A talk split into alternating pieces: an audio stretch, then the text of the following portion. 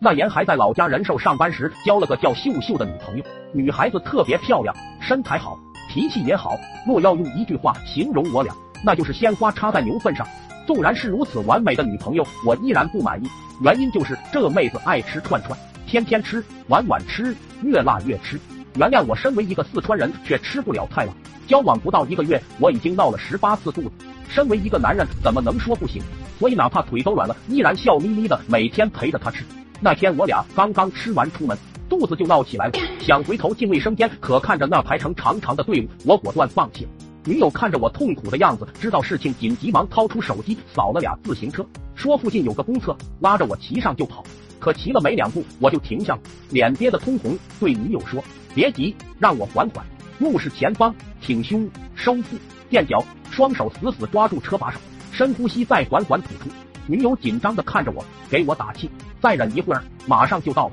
随着一口浊气吐出，感觉那阵喷涌之意被压下，凝重的对女友点头，可以继续走了。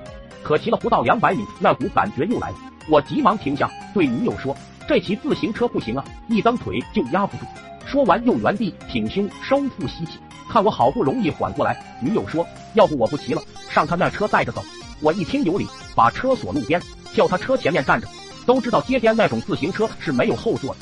刚刚站好，女友就说我太高，挡住她看不见路，让我蹲下。一听蹲下，我纠结了，说怕憋不住。女友努力给我打气，说相信我一定行的。看着她鼓励的眼神，我信了，颤颤巍巍的在她面前蹲下，然后感受着她助跑起步，蹬，一个膝盖猛然顶我屁股上，只着一下，我猛然瞪大了眼睛，只听噗的一声，裤子突然就热了。我一声大吼，带着哭腔喊出一声停，那声音有点大，女友也听见了，一个急刹停下，万分歉意的解释，他刚刚不是故意。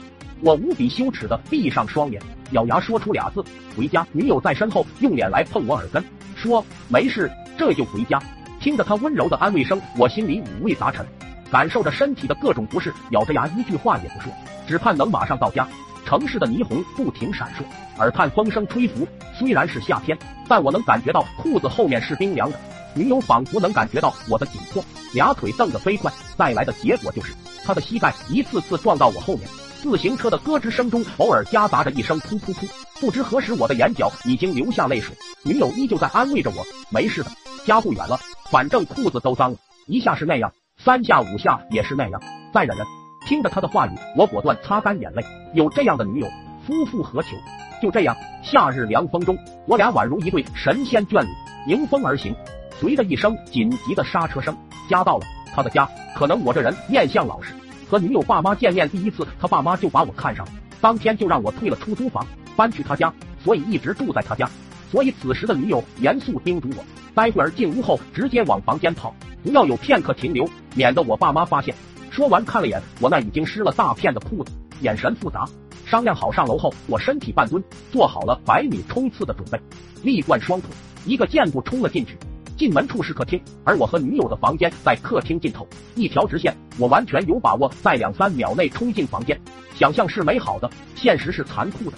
就在我冲进房间那一刻，蓦然发现一张地铺横在我的必经之路上，女友爸妈、女友姐姐姐夫、女友侄儿全坐在地铺上玩耍。我的突然出现惹得所有人。同时看来。此时此刻，我也拼了，眼睛瞪大，牙齿咬紧，气沉丹田，打算从他们头顶飞过去。要说这人倒霉了，神仙都救不了你。就在我双腿准备用力时，脚下突然一滑，准备起跳的身体瞬间变成一招大盆展翅，对着一群人扑了过去。扑过去的那一刻，隐约听见女友妈妈在喊：“慢点，慢点，你侄儿刚刚尿尿在地板上。”滑，那一扑后的结果我就不说了。反正当天我就搬出去了，他们一大家子人一起劝我，都没把我劝住。